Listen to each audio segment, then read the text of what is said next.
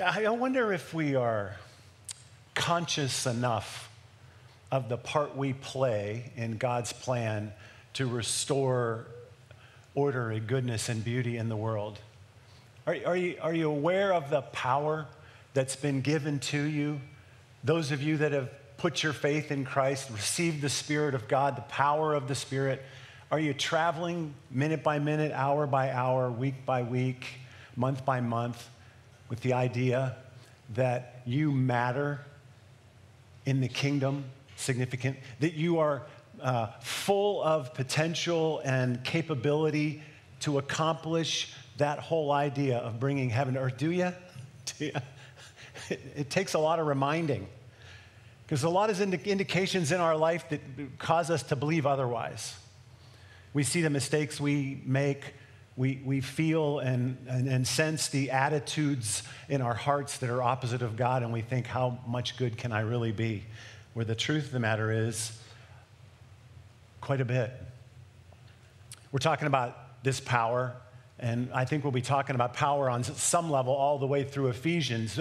Paul puts down a, a foundation uh, and that sort for the rest of the teaching. And he says this in, in, in Ephesians 1 19 through 20. He says, um, you, you have an in, incomparably great power if you believe.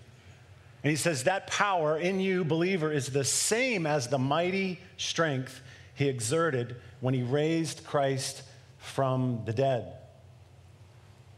That's pretty clear. The believer, the follower of Jesus, has been given an incomparably great, mighty strength. The same kind of power that raised Jesus from the dead. It's pretty significant power, wouldn't you say?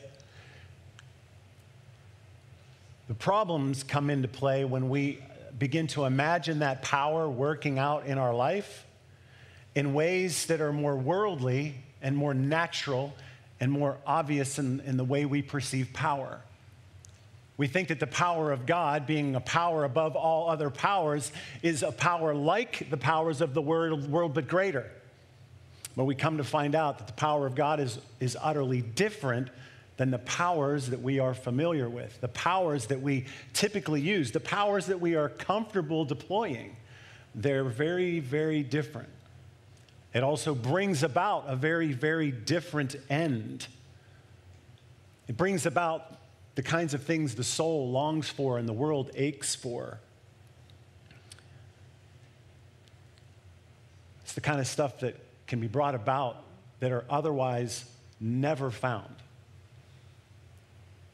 There are powerful things in the world. There are things we can do in this world that, that bolster us, that make us feel better, more powerful, stronger, brighter, whatever. But the power of God dwarfs all of those things. What our soul deeply longs for cannot be found apart from Christ, apart from the Spirit of God, apart from the power that He provides. What happens when we start to live in that stream of power, is the imago Dei, the image of God in you. We'll talk more about that. I don't know how much you travel with that idea either, but the image of God is within you, no matter who you are, every human created in the image of God. And that image within you surfacing because of the power of God is what revolutionizes life. We've been talking about uh, the ins and outs of Jesus. So we've called the series, which essentially is talking about a place of peace out of which one can powerfully live. The ins and outs of Jesus, a place of peace, a place of rest, out of which we powerfully live in a way that is foreign to the world. A place actually that's impossible to find.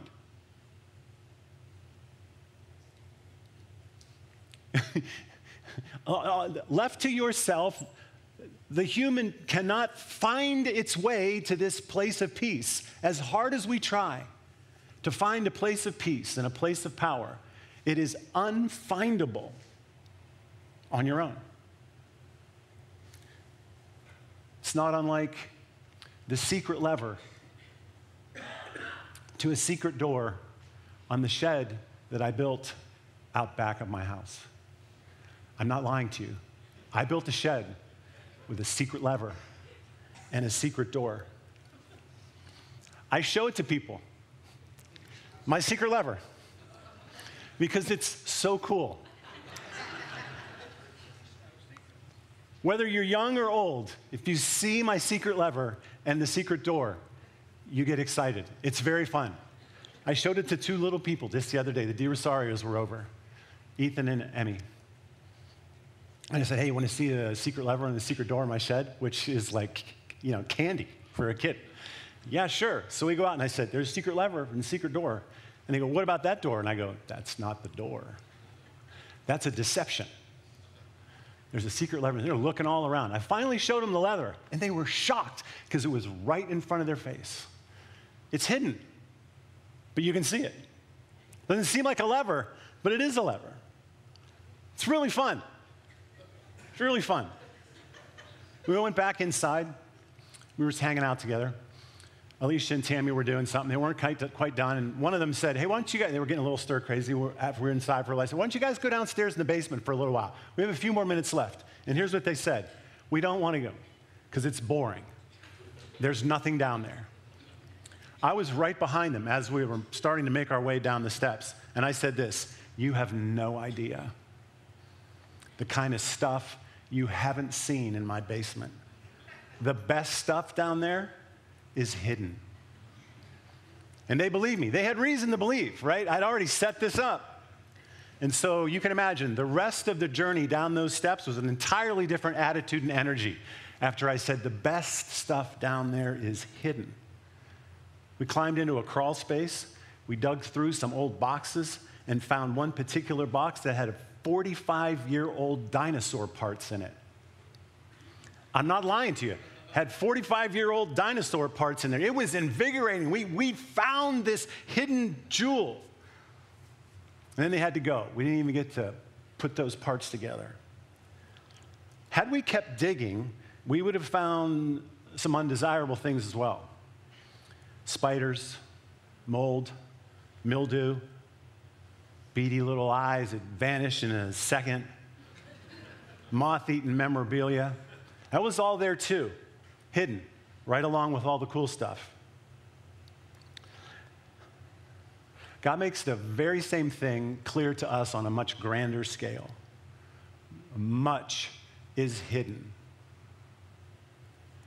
That which is truly true that which is truly beautiful, that which is truly invigorating, that which is truly broken, that which is truly devastating. It's often spiritual in nature, unable to be seen with our own eyes, impossible to find, impossible to see on our own. We see some evidences of the good things that God has created in this world, but we don't see it as clearly as we can. We cannot.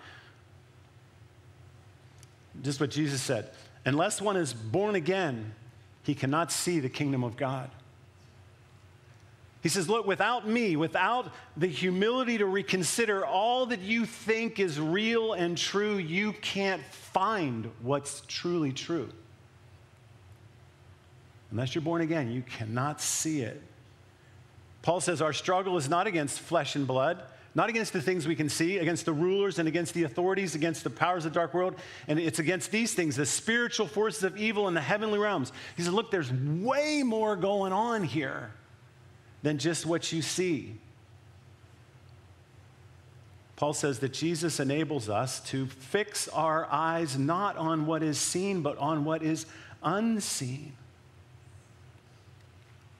There are deep, deep mysteries in the world. Much, if not most of it, is hidden. But God has always been revealing, always showing the real world, showing Himself, illuminating the mysteries He's wrapped up in creation and life. He's always showing us His secret levers, His hidden doors, the cool stuff. God says, your word is a, your word, his word is a lamp to the feet of humanity, a light to their path. That's Psalm 110. In Isaiah 42, it says, I will take you by the hand, I will keep you, I will give you a light for the nations to open the eyes that are blind. Isaiah 9 says, Those who dwell in a land of deep darkness, on them has light shone. God's always revealing, always shedding light. And then, uh, uh, relatively suddenly, almost literally out of nowhere, Jesus shows up and entrusts humanity, and entrusts humanity, those who would search for him, a whole new insight. Almost literally out of nowhere, coming from Nazareth, uh, what people would say, nothing good comes out of Nazareth. Coming out of a, a couple who uh, uh, were out of wedlock when he was conceived, Jesus shows up in a garage, not a palace, uh, uh, uh, a carpenter, not a king. But nonetheless, God incarnate to enlighten the world. God's always been revealing, always been showing, always been inviting always giving glimpses, but then Jesus shows up, God incarnate, and just exposes everything. Paul says this way he says, This is how you ought to regard us. Paul speaking to those that are new believers or some that are even becoming, uh, moving in that direction. He says, um, This is how you should regard us as servants of Christ and as those entrusted with the mysteries God has revealed. Those that are in Jesus, those that are in Christ, those that are in Him, as Paul's been saying in the first parts of this chapter, are entrusted with the mysteries of God. They've been revealed in Jesus. He says, You should look at us as not just servants of Christ, but ones who have been entrusted with the mysteries. And he goes on, he says, Therefore, judge nothing. Listen, don't don't, don't believe or act as though you know what is going on in this world. Don't judge. You don't, you don't understand the mystery, so don't judge. Don't assume you can see before the appointed time. Wait until the Lord comes. He will bring light on what is hidden in the darkness. The believers have been trusted with the mysteries of the world. Those without that shouldn't judge, shouldn't claim to know what this world is about which happens all the time. We are surrounded by voices and messages and instructors and teachers that do not know Jesus, but claim to know what the world is about and how it works and what is needed. Paul says, You can't, you got to wait on Jesus. And Jesus was all about this this enlightenment, this bringing truth to, to bear. Uh, he healed blind people, lots of them. It was a pretty powerful metaphor for bringing light into the world. He, he healed people in Capernaum, he healed them in Bethsaida and on the road to Jericho and in Jerusalem. Jesus caused people to see physically, but also into the mysteries of life. He said, I'm the light of the world. Whoever follows me will never walk in darkness, but will have the light of life.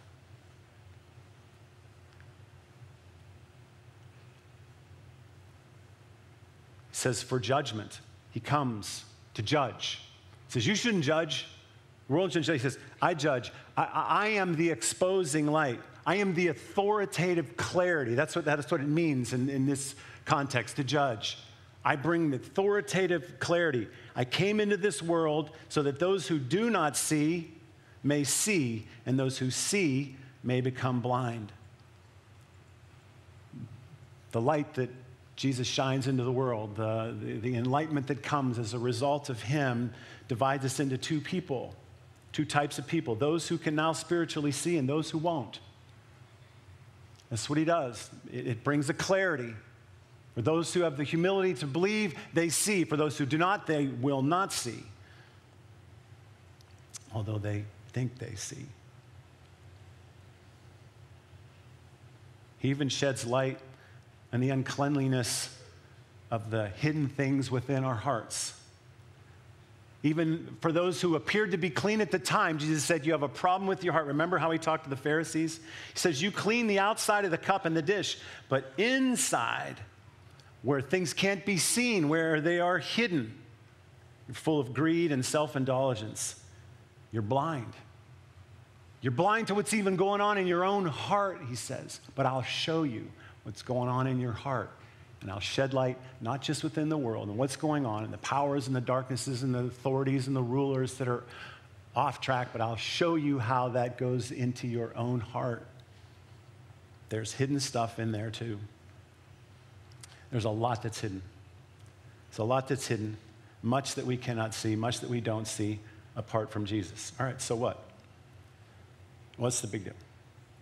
Who cares if we can't see everything? Right? Seems like it's better not to see everything right? I don't want to see all this. It's better to stick your head in the sand sometimes. Denial ain't just a river in Egypt.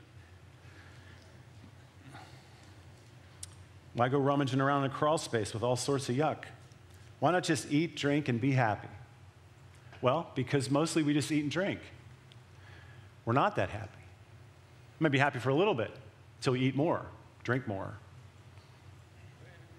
we, we want to be happy. We think we can be happy. There are powers in this world that can make us happy for a time, but we're not really happy. And if we are, we end up not all that happy. We can't stay happy. It's a rat race searching for answers that can't be found. The promises that this life offers are empty, oftentimes dark, oppressive, manipulated, manipulative. But they're powerful the stuff that we listen to, the, uh, the ways that we're influenced, the, the, the, the trains that we get on are powerful, but they ultimately discourage us. They control us. They suck the light of us, life out of us. They, um, we find ourselves, I, I, at least I do. Uh, do you find yourself repeating the same folly over and over? Uh, falling prey to the, the powers that want to influence us. And then, and then we invariably experience the results of those things insecurities and guilts and shames. We experience all the lows that maybe predictably, unavoidably follow the highs. It's these powers precisely that Paul's praying about in Ephesians. Not surprisingly, Paul prays for light and he prays for sight to not only see such things, but to know, to apprehend, and experience a, greater power. Listen to what he says earlier in Ephesians. He says, I keep asking God of, of the Lord Jesus Christ, the glorious Father, that he may give you the spirit of wisdom and revelation so that you might know him better. He says, I pray that the eyes of your heart may be enlightened in order that you may know the hope to which he has called you, the riches of his glorious inheritance in his holy people. It's inviting, right? He's praying for this to happen. It's, it's, it's compelling. And this is where he says, in his incomparably great power for us who believe, we have this power. The power is the same as the strength that raised Jesus from the dead. Paul's praying that we would see, that we would be healed of this blindness in order to know the powers that are influencing us and to know the power that is unlike any other one in the world this resurrection power, this death beating power, this power that raises one up. He goes on in the spirit of raising one up, far above all rule and authority, power and dominion, and every name that is invoked, not only in the present age, but also in the one to come.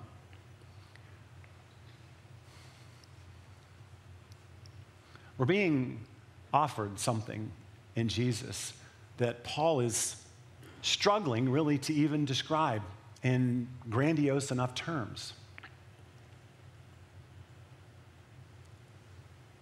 There's a, there's, a, there's a future hope that he's calling us into. But there's also a present reality with Jesus. There, there is this place of peace that we're being called into that is a platform for powerful life that is hard to describe.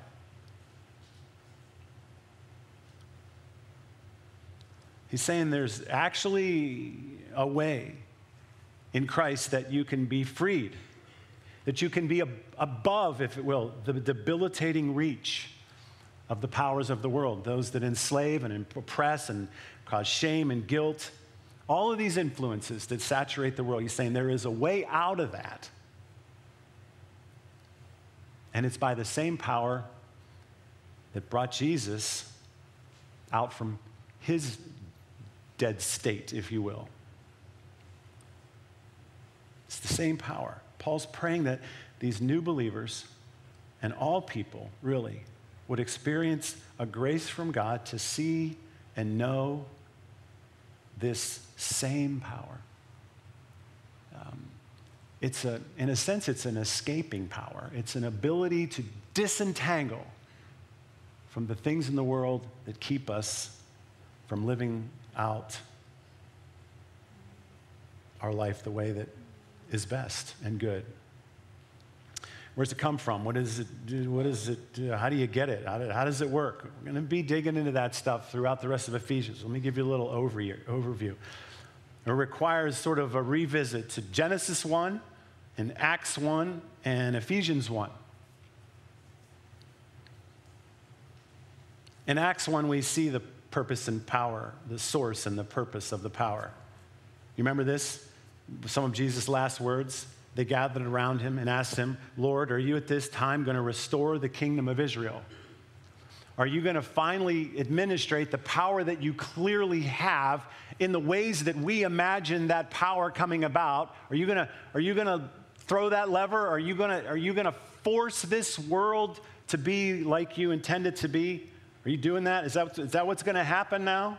Now that you've been raised from the dead, are you to bring it and get this world in order? And he says, well, it's not really for you to know uh, what the times and the places that the order of the world will be put back. But he says, you will receive power. You will receive power.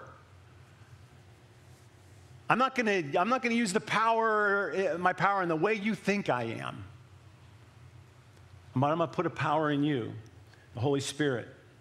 And you will be my witnesses in Jerusalem and in Judea and Samaria and to the ends of the earth.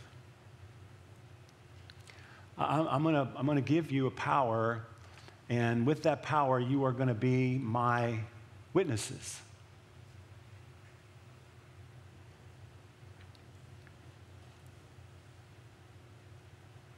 This power that God gives us and Jesus doesn't come from the world. It's, it, it, it, it's, not, it's not about us using the powerful things of the world to bring about the things of God.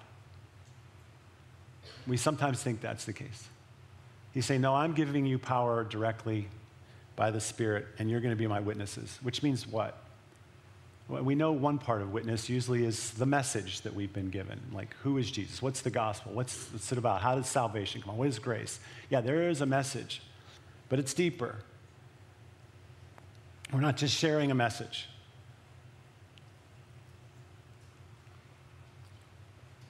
We're intended to be witnesses that are reflecting Him into the world.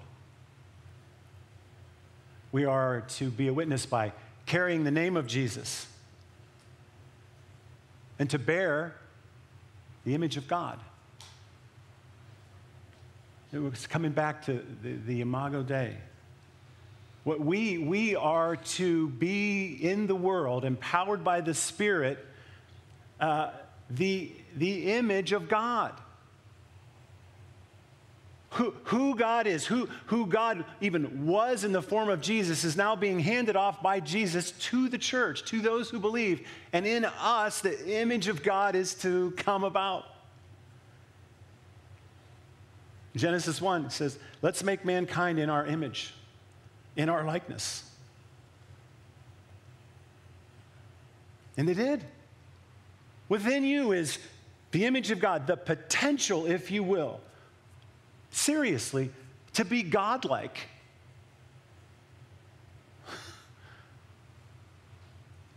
You have, you have, the potential, you were made in the image of God, you have the potential to be godlike, not as in equal in authority godlike, or equal in holiness as godlike, or, or omniscience, but in heart, in character.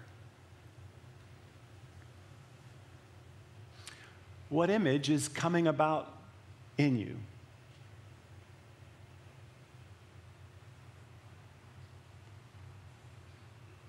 What image is coming about in you? In me? We have an implanted sacredness, a dignity, a value, a potential to bear the image of God, to have the image of God surface within us. But the powers of this world sometimes irresistibly pull us away from God and are intended image bearing nature of God. We end up reflecting the world. We take on the, the, the, the, powerful ways of this world. We are influenced by the powers of this world, and we start to reflect that into the world. The world tends to, um, how do you say, it, it tends to em, uh, embrace or exhibit power uh, in controlling ways, in dominating, dominating ways, impressive ways. And you might think, yeah, I don't do that. I'm not oppressive. I'm not controlling. Well, some of you know you're controlling. the person next to you is helping you, you're controlling. But if you think about it, we do. We can be deceptive. Can we not? We can withhold can withhold gratitude. We can withhold encouragement. Why? It's powerful. We break promises. We are unforgiving. Why would, why would we not ever forgive someone? Because it's powerful. I can control you if I don't forgive you. We ridicule. Why? Makes me feel better, makes me feel bigger, makes me feel stronger. It's powerful. We shame. We get angry. Why do we get angry? Why do we get angry and throw a fit? It's powerful. It's very powerful. We become arrogant, prideful. Sometimes we're powerful just by talking way too much. Just talk and talk and talk. You can be powerful by being apathetic, indifferent. You can just go, nope, not gonna do it. Why? Because I can? It's powerful. Indifference, insincerity. You can identify these things because uh, by kind of looking at who does it help? Does it help me or does it help someone else? Usually helps me when it's wrong. I have an agenda. I have an outcome that I want. And I use these tools to get there. And if it works, I'm going to have more power by way of wealth or accolades or comfort or security or safety or validation. But you know what happens if you are able to acquire those things? They become even more powerful in your life because you're afraid to lose them. And then we do some crazy things to hold on to what we have.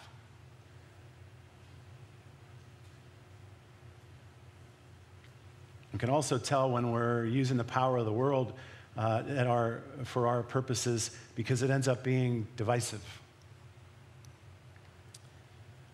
The powers of this world divide, they push down, they separate.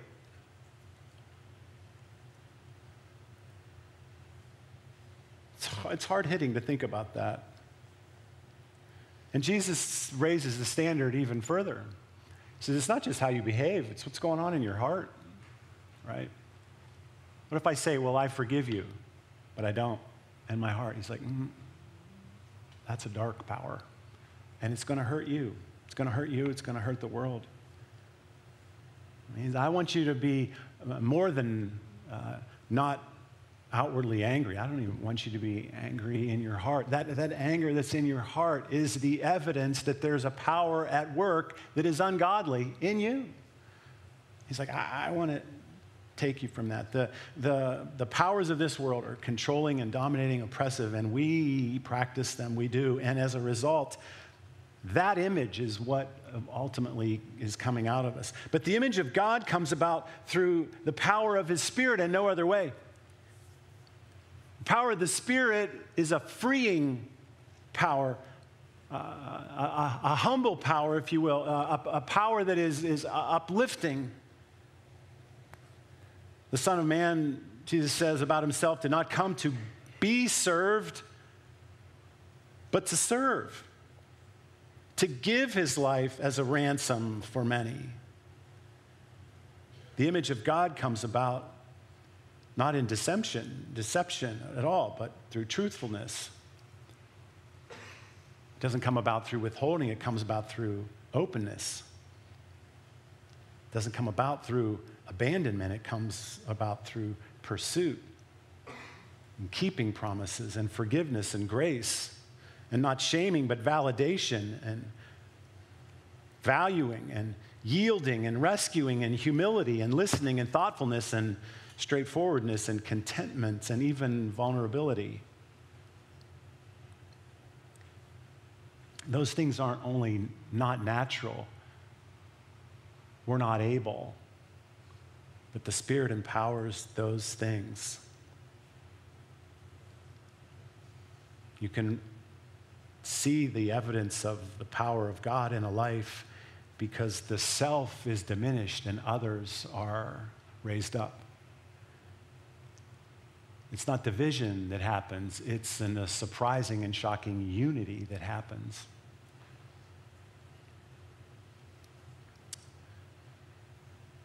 What image is coming about in you?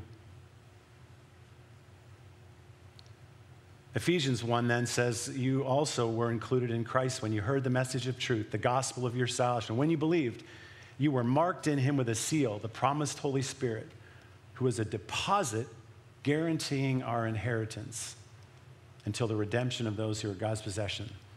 There's a lot in here. I just want to focus on two things. When you believed, you were marked with him, uh, him with a seal, the promised Holy Spirit, who is a deposit guaranteeing our inheritance. Inheritance. One of the things that we gain through the gift of Jesus is a certain future, a peace about our eternity, an assurance about the approval of God. It can't be taken away. We have an inheritance. It's, it's been assured, it's been signed and sealed, and in Jesus, you will have it. Your future with God is certain. The inheritance will come.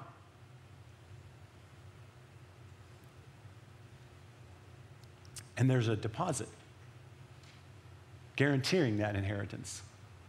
You might say, proving the inheritance. We live in this now but not yet space.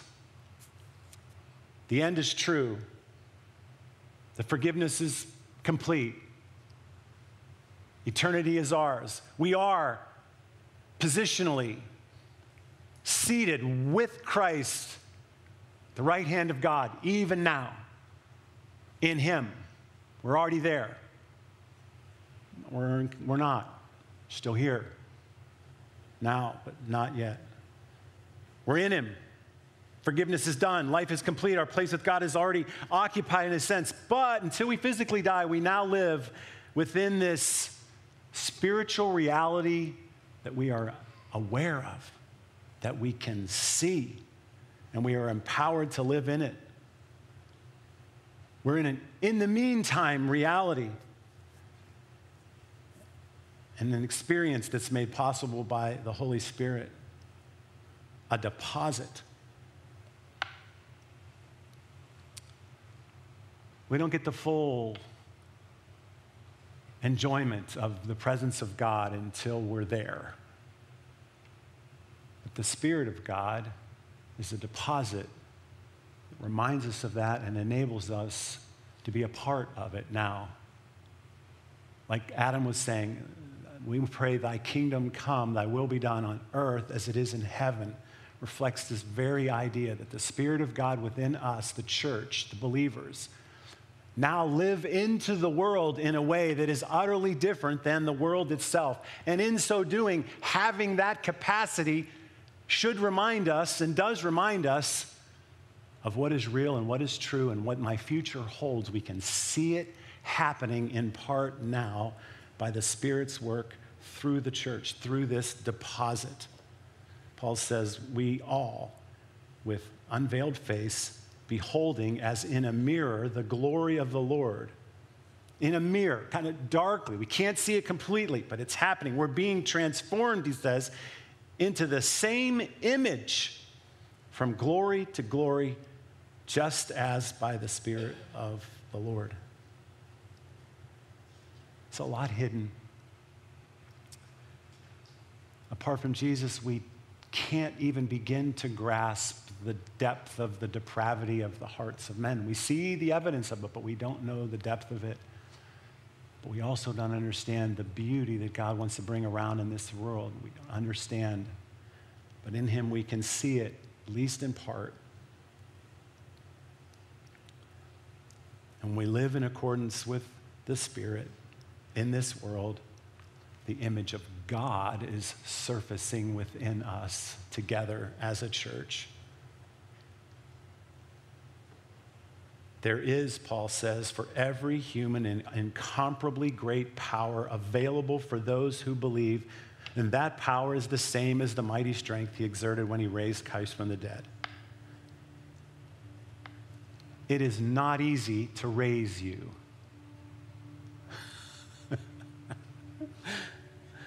it takes the same power it took for Jesus to be raised from the dead to, to, to bring sight and light and uh, God action into your life by His Spirit. It's a huge deal. It's a monumental effort to forgive you and to free you from the grip of this world. It's not easy. It cannot be done on your own. Takes the work of God to forgive you and free you from the grip of this world. Only God can do it.